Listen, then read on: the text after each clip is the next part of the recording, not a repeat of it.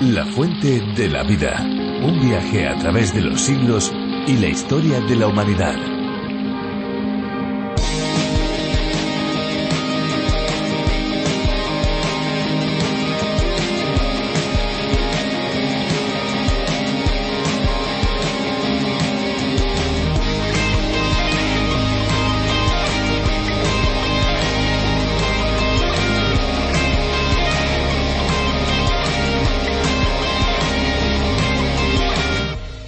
Agua tónica es una bebida de sabor amargo que parece encajar misteriosamente en un sitio diferente de los demás refrescos. Su sabor ligeramente amargo da la falsa impresión de que la bebida no tuviera azúcar. El sabor amargo de la tónica nos da la impresión de que no tiene azúcar, nada más lejos de la realidad. Una lata de tónica es equivalente a 10 cucharadas pequeñas de azúcar o 150 calorías.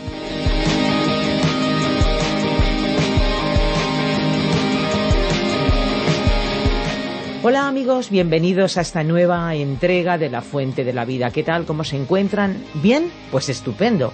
¿Regular? ¿Mal? Pues en unos minutos van a tener la oportunidad de mejorar su estado.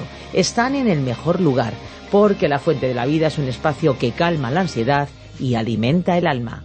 Bienvenidos. Claro que sí, como dice mi compañera Esperanza Suárez, eh, prepárense para mejorar su estado con nosotros. Y es que eso es posible porque nuestro espacio está basado en la palabra de Dios. No mejoramos nosotros el estado de ustedes, pero Dios mismo sí. Les saluda Fernando Díaz Sarmiento. Les doy la bienvenida. Teniendo en cuenta la realidad de nuestro país, la fuente de la vida, cuya idea original es de John Vernon Magui de su programa A través de la Biblia, es un espacio que tiene un enfoque claro para dar a conocer buenas noticias, las mejores noticias que se puedan dar y que se puedan recibir, las buenas noticias de Jesucristo, un mensaje relevante de la Biblia y siempre con una actitud de respeto hacia otras creencias e interpretaciones. Y así tenemos oyentes de diferentes edades que se acercan a la Biblia desde distintas perspectivas. Algunos pertenecen a grupos catecumenales, otros se identifican como sacerdotes, monjas, estudiantes, profesores universitarios, amas de casa, estudiosos de la palabra de Dios, una variedad grande de personas. No sé si lo saben, pero durante el tiempo de misión de la fuente de la vida nos llegan testimonios hermosos de cómo la palabra de Dios traspasa fronteras y penetra con poder transformador en los hogares y, lo más importante, en los corazones. Desde luego es extraordinario poder utilizar este medio para el crecimiento y la formación de aquellos que quieren acercarse a la Biblia de una manera profunda y sistemática, así que nosotros ya estamos listos. Sin perder tiempo, damos lugar a uno de los ingredientes característicos también de este espacio, la música. La canción de hoy suena así. ¿Cómo se abren los brazos cuando llega un hermano? Aunque el hermano sea un desconocido sin preguntarle su credo ni su apellido,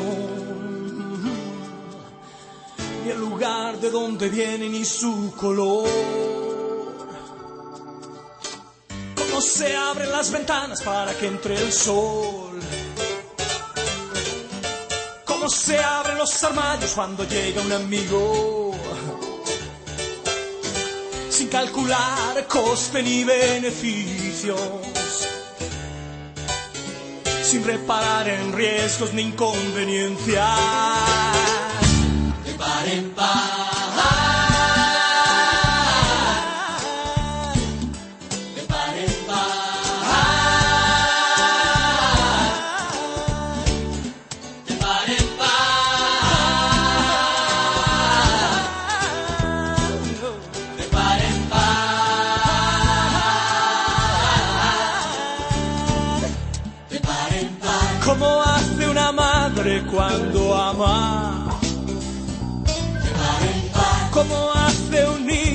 Cuando ríe.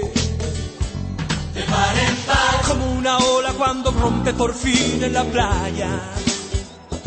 De par en par. Como un río cuando crece y llega al mar. De par en par.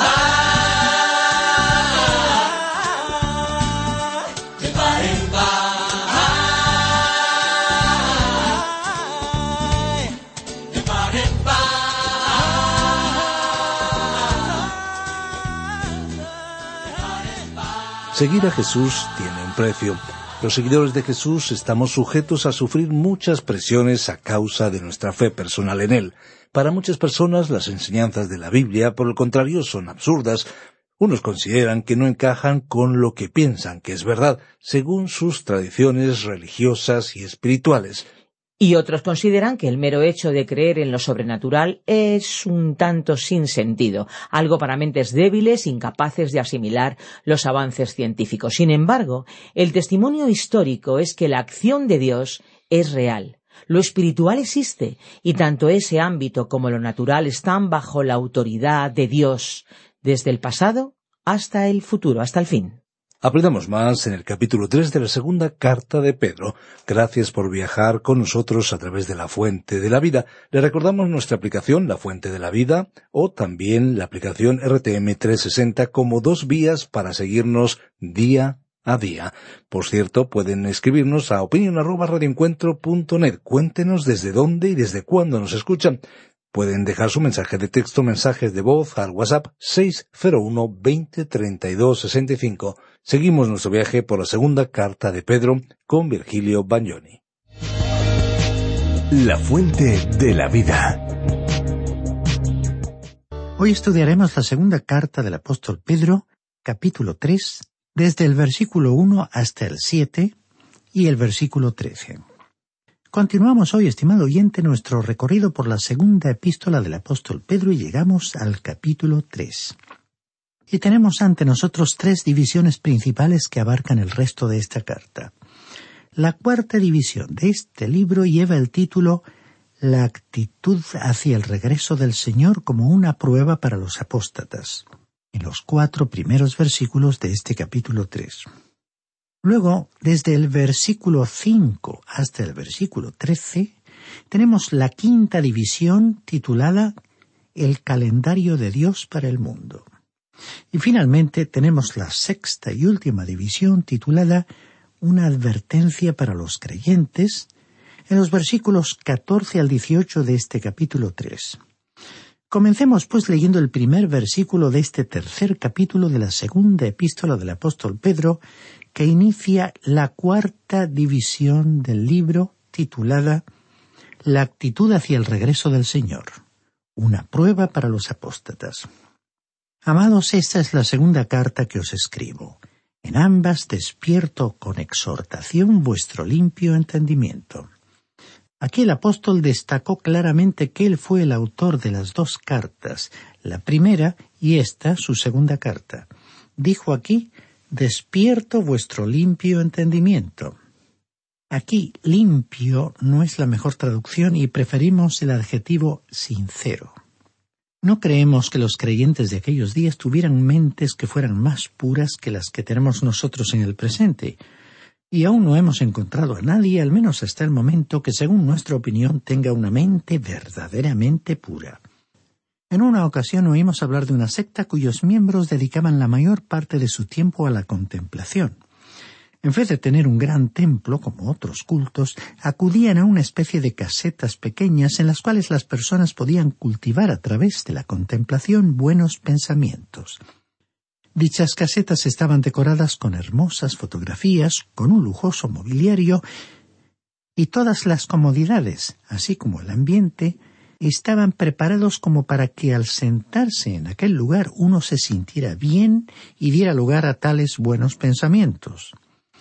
Una persona que conocemos decidió pasar por este proceso mental en la habitación de un hotel, aprovechando que estaba decorada con hermosos cuadros, y entonces, concentrándose intensamente por un período de tiempo considerable, intentó crear en su mente hermosas imágenes y pensamientos puros, desprovistos de todo aquello que pudiera considerarse impuro o negativo. Pero al contarnos su experiencia, tal persona reconoció que le resultó imposible crear ese estado mental, y todo lo que al final pudo conseguir fue que su mente se llenara de imágenes impuras.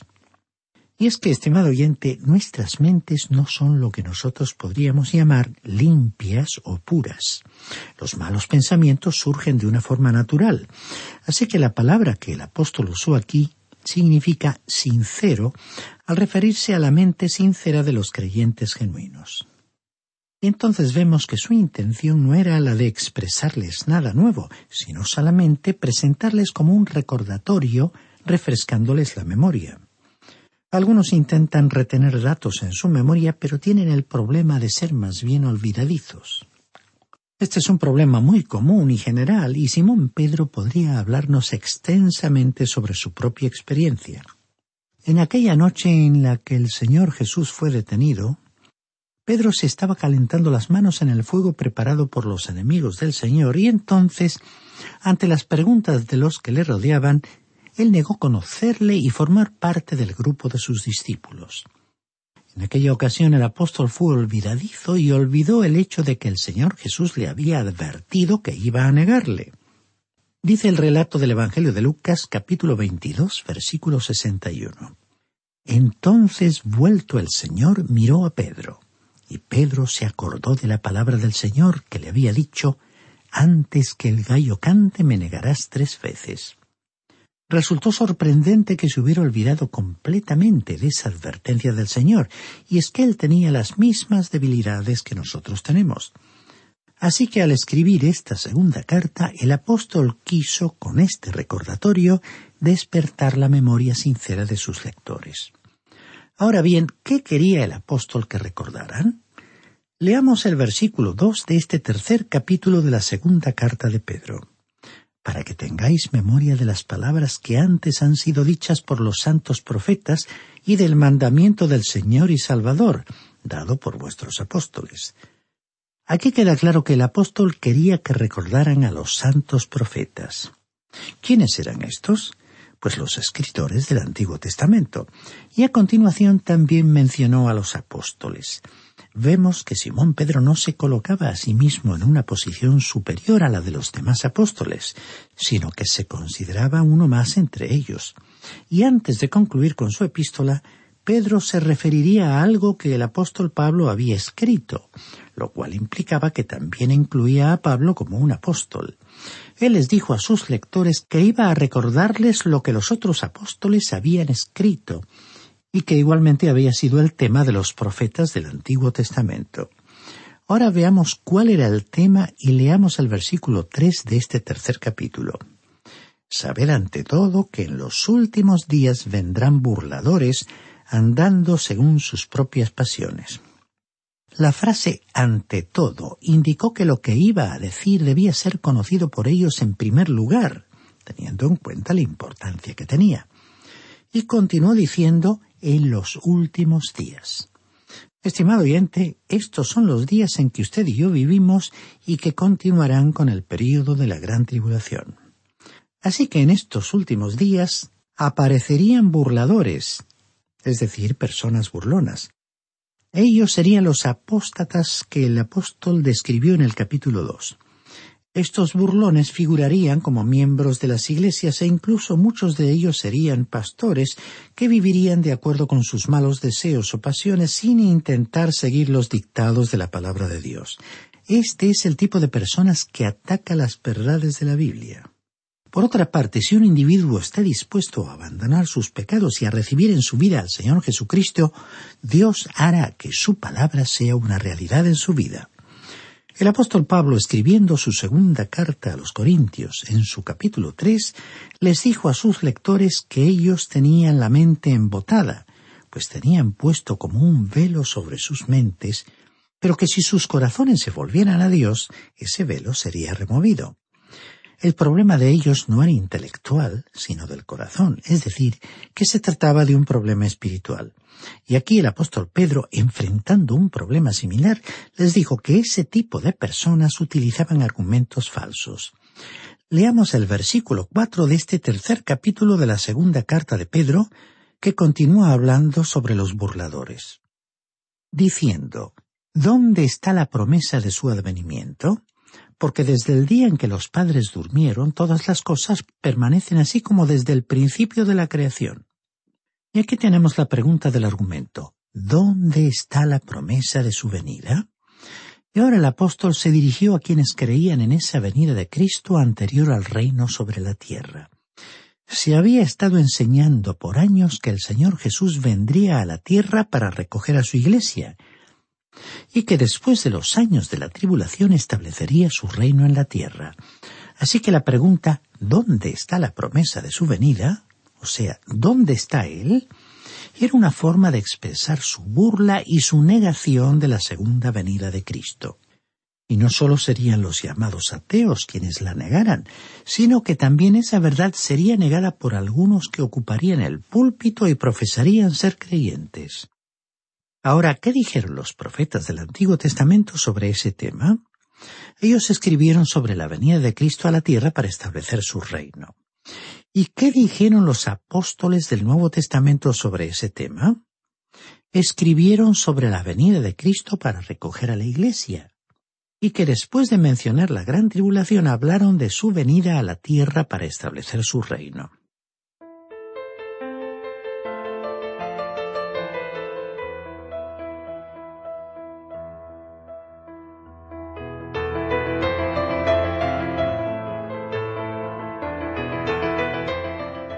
Observemos que ninguno de los profetas del Antiguo Testamento escribió sobre la Iglesia, sino que sólo se refirieron a la venida a la tierra para el establecimiento del reino. Y fue el Señor Jesucristo mismo quien primero reveló que vendría a la tierra a buscar a los suyos. En el Evangelio de Juan, capítulo 14, versículos 2 y 3, dijo, Voy pues a preparar lugar para vosotros. Vendré otra vez y os tomaré a mí mismo. El lugar que él iba a preparar no se encontraba en esta tierra, no estaba al otro lado del Monte de los Olivos, en Jerusalén. Si usted va allí se encontrará con un paraje desolado. Es que el Señor regresaría al cielo y sería allí donde desde entonces está preparando un lugar para nosotros. Y además, él prometió venir a buscarnos. El apóstol Pablo escribió en su primera carta a los tesalonicenses, en el capítulo cuatro, versículo diecisiete, sobre un encuentro en el aire entre el Señor y los creyentes. Recapitulando y repitiendo lo que dijimos en los últimos párrafos, la profecía del Antiguo Testamento de la venida de Cristo se refería al establecimiento de su reino sobre la tierra y la profecía del Nuevo Testamento sobre su venida se refería al traslado de su Iglesia fuera de esta tierra y al establecimiento de su reino sobre el mundo. Y el versículo cuatro de este tercer capítulo del apóstol Pedro continuó diciendo porque desde el día en que los padres durmieron, todas las cosas permanecen así como desde el principio de la creación. Esta era la supuesta prueba que los burlones ofrecerían y, por cierto, es también la idea en la cual muchos basan sus argumentos en nuestra época. Y aquí la referencia a los padres se refería a los primeros padres, remontándose hasta el principio de la creación. Los burlones adoptaban la actitud de dejarse estar, de continuar con el estado de cosas tal como se encontraban. Sostenían que en el pasado no había ocurrido nada fuera de lo normal, el hombre había evolucionado y las cosas habían simplemente continuado su progreso natural. Y el apóstol Pedro se disponía a decirles que si ellos pensaban que nada había sucedido en el pasado, estaban absolutamente equivocados. El apóstol se dispuso entonces a hablar sobre el calendario de Dios para el mundo. Al iniciar esta quinta división de la epístola, Pedro les iba a escribir sobre la existencia de tres mundos en uno. Siempre hemos oído hablar sobre un mundo futuro unido y global, en el que existirá un gobierno mundial. Seguramente las personas que examinan la realidad que vivimos en la actualidad y las perspectivas futuras para la escena internacional no tendrán dudas acerca de la veracidad de estas posibilidades. Por otra parte, destacados pensadores de nuestro tiempo son conscientes de que hemos llegado a una crisis definitiva y de que se ven elocuentes señales de peligro que ya nos afectan ahora y que podrían desembocar en el fin de la vida humana sobre la tierra. Llegamos aquí a la presentación del apóstol Pedro de los tres mundos en uno. Leamos entonces los versículos cinco y seis de este tercer capítulo de su segunda carta para ver lo que nos dijo sobre el mundo pasado. Estos ignoran voluntariamente que en el tiempo antiguo fueron hechos por la palabra de Dios los cielos y también la tierra, que proviene del agua y por el agua subsiste, por lo cual el mundo de entonces pereció anegado en agua. En primer lugar se nos habló sobre estos que ignoran voluntariamente. Parecía referirse a quienes tuvieran grandes capacidades intelectuales y que de manera intencional cerraran sus mentes a las afirmaciones de las Sagradas Escrituras. Y continuó el apóstol refiriéndose a la desaparición del mundo de los seres humanos y animales. Esta pudo ser, en primer lugar, una referencia al mundo anterior a la existencia de Odán, o, en segundo lugar, podía referirse al diluvio del tiempo del patriarca Noé. Después de considerarlo cuidadosamente, nos inclinamos personalmente por el segundo punto de vista.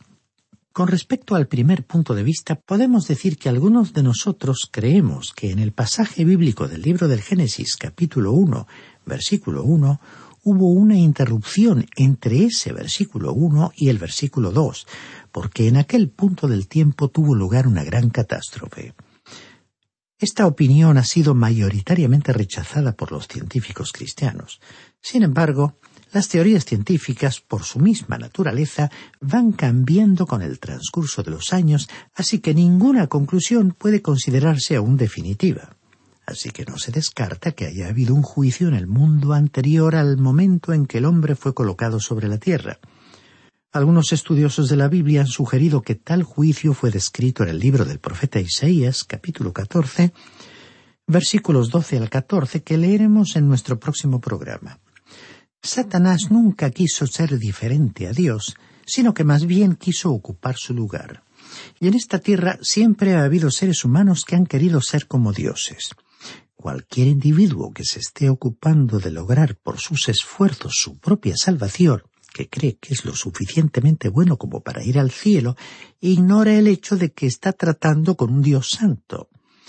El ser humano no parece ser consciente de que es un pecador, pero la verdad es que el hombre está perdido. Pero también afirmamos que Dios ha provisto una redención para él. En el Evangelio de Juan capítulo 14 versículo 6 vemos que el Señor Jesús dijo, Nadie viene al Padre sino por mí. Recordemos que estas palabras fueron pronunciadas por un Dios hecho hombre.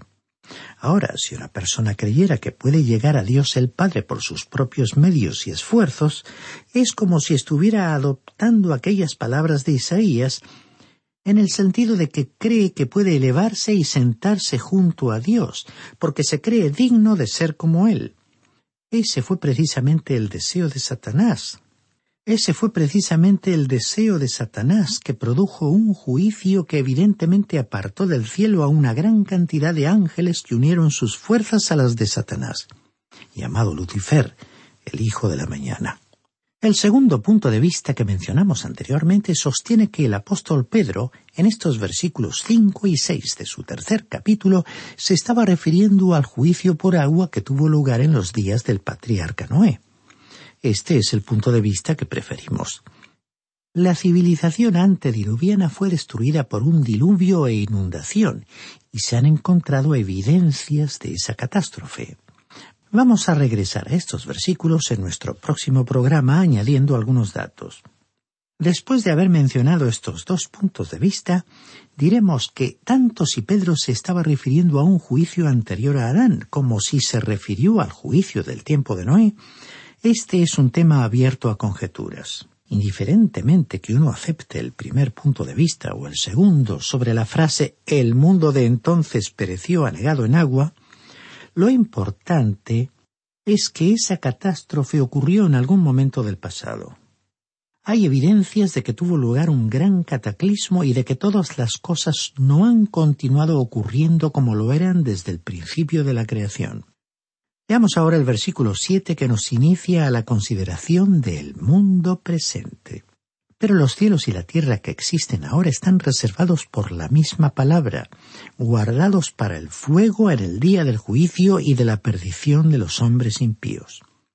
Este versículo afirmó que esta tierra estaba reservada para el fuego. La expresión sugiere que hay fuerzas residentes en el mundo que podrían destruirlo, no es que Dios va a hacer llover fuego del cielo, sino que la tierra lleva en sí misma su propio juicio. En la actualidad, a veces tenemos la sensación de que estamos viviendo sobre un polvorín, o más concretamente, sobre una bomba nuclear. Es que no habrá otro diluvio que destruya la tierra. Ese juicio ya ha tenido lugar. El agua destruyó el mundo pasado. Ahora el mundo está reservado para otro juicio, el juicio del fuego. En otras palabras, el curso actual de los acontecimientos es temporal porque se está moviendo hacia otro juicio y el apóstol Pedro nos dará más detalles en el versículo 10. La expresión reservados es una traducción de la misma palabra griega que el Señor Jesús usó cuando nos habló de aquel hombre que acumulaba riquezas. Dios ha estado guardando el secreto sobre cómo creó este universo y pareciera que el hombre ha irrumpido en la cámara secreta de las riquezas de Dios. Parece que el hombre ha abierto la caja de Pandora y en la actualidad hay pensadores muy preocupados al respecto. En nuestro próximo programa presentaremos algunas citas interesantes. A continuación, Pedro se refirió a lo que se presentaría en el futuro, es decir, al mundo que vendría. Simplemente como la tierra será destruida, ello no significa que Dios habrá terminado con ella. Así como la tierra fue juzgada en el pasado, será juzgada en el futuro, pero continuará existiendo. Anticipémonos ahora al versículo trece de este tercer capítulo que nos presenta el mundo futuro. Pero nosotros esperamos, según sus promesas, cielos nuevos y tierra nueva en los cuales mora la justicia. En este mundo en el cual usted y yo vivimos, estimado oyente, no predomina la justicia. Parece que ésta no se siente como en casa en esta tierra pero la justicia habitará en la nueva tierra y en los nuevos cielos. En su obra Hamlet, Shakespeare describió su época diciendo que los tiempos estaban como descoyuntados, dislocados. Y tenía razón. Pero nos alegramos que habrá otro mundo, un nuevo cielo y una nueva tierra. Y constituirá una gratísima experiencia vivir en una tierra caracterizada por la justicia. Y aquí, estimado oyente, debemos poner punto final a nuestro estudio de hoy. En nuestro próximo programa volveremos a considerar algunos de estos versículos y continuaremos avanzando por este capítulo 3 de la segunda epístola del apóstol Pedro, por lo cual le sugerimos que continúe leyendo por sí mismo al menos hasta el versículo 10. Qué bueno es descubrir juntos el mensaje de la Biblia cuyas enseñanzas son realmente refrescantes para el alma y para la vida de una manera totalmente integral. Por supuesto. Y como nos acercamos ya al final del programa, queremos recordar que estos estudios, estas reflexiones de la Fuente de la Vida, también están disponibles en lafuentedelavida.com. Así es, allí encontrarán los podcasts del programa y también pueden acceder a los bosquejos y las notas de cada programa. Pueden solicitarlos, recuerden a nuestro número, el 601-203-265 y siempre lo pueden hacer a través del WhatsApp con un mensaje de texto o mensaje de voz. Y antes de marcharnos, es bueno que sepan, es importante que se pueden bajar al teléfono móvil o a otro dispositivo electrónico la aplicación de la Fuente de la Vida, que también está disponible con el nombre de A través de la Biblia. Es una aplicación multilingüe donde podrán encontrar la versión que estamos transmitiendo. Y como no, nos toca recordarles una vez más nuestras vías de comunicación, ya que la radio es un medio fugaz. Nuestros números son el 91 422 0524 y también 601 203 265 que ya les recordaba ambos con el prefijo más 34 si nos están contactando desde fuera de España. También pueden escribirnos al apartado de correos 24081, código postal 28080 de Madrid. Y si lo prefieren, pueden también hacerlo por medio del correo electrónico info. Esta es una producción de Radio Encuentro, Radio Cadena de Vida. Somos Radio Transmundial en España. Ahora nos toca agradecer su complicidad, esperanza tantos oyentes y tantos amigos que hacen posible que la fuente de la vida llegue a más eh, personas. Toca decirles gracias y decir algo más. Pues sí, lo que toca decirles es que hay una fuente de agua viva que nunca se agota. Beba de ella. Este ha sido un programa de Radio Transmundial producido por Radio Encuentro, Radio Cadena de Vida.